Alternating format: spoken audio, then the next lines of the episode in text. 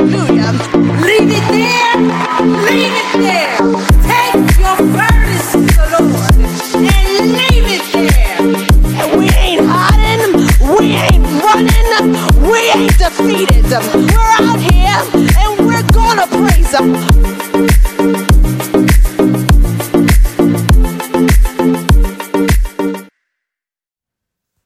Hey there, Speak Life family. Welcome to yet another installment of the Speak Light devotion. This um, term we are in School Daze. Yes, that's right. And we are now um, approaching, we're not even approaching, we are in week six.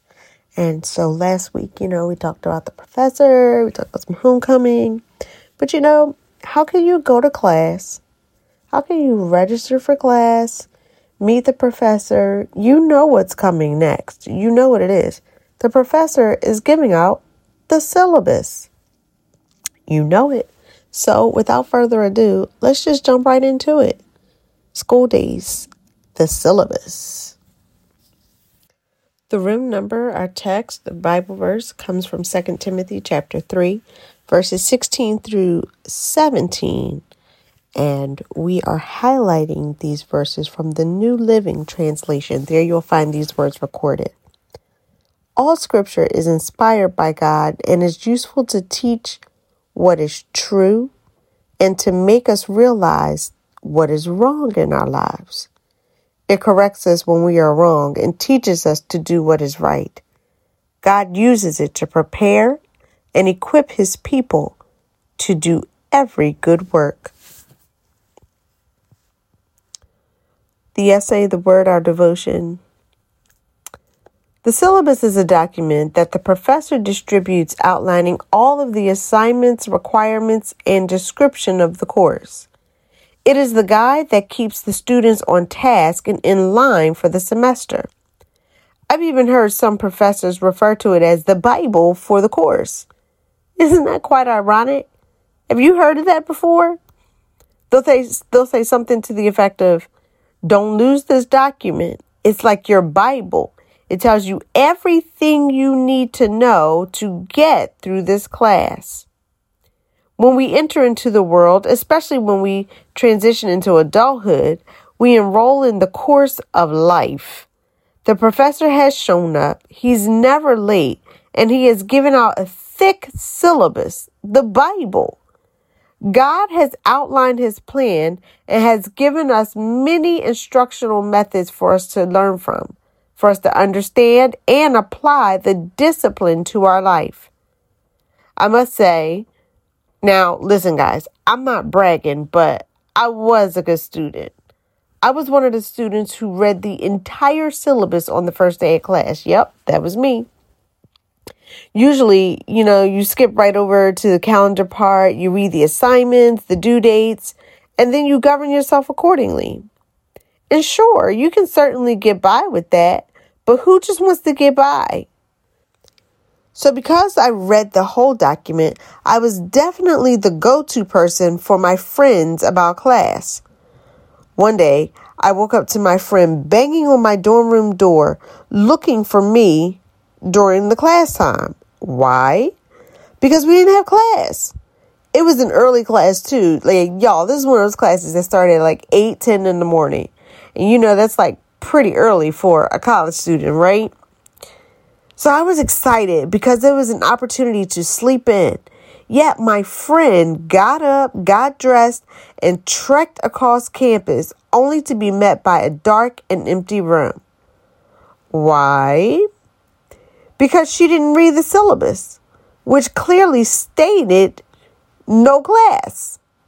She missed out on a whole opportunity to take a break, rest, or even get ahead on some of the other assignments.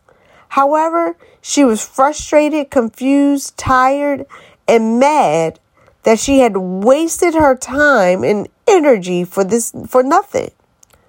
What's the point? What does her mistake have to do with today? Point is, if you want to be successful in the course, make sure you read the syllabus. When you read your syllabus, the Bible, just to get by, sure you can make it. But there's so much more that you miss out on.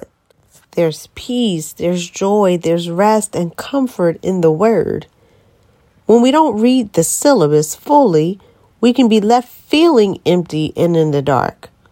We're not always going to hear from God audibly or get a message like, don't go here. However, it is all spelled out in the syllabus, the Word. We, as His students, are required to read, follow, and study His syllabus carefully.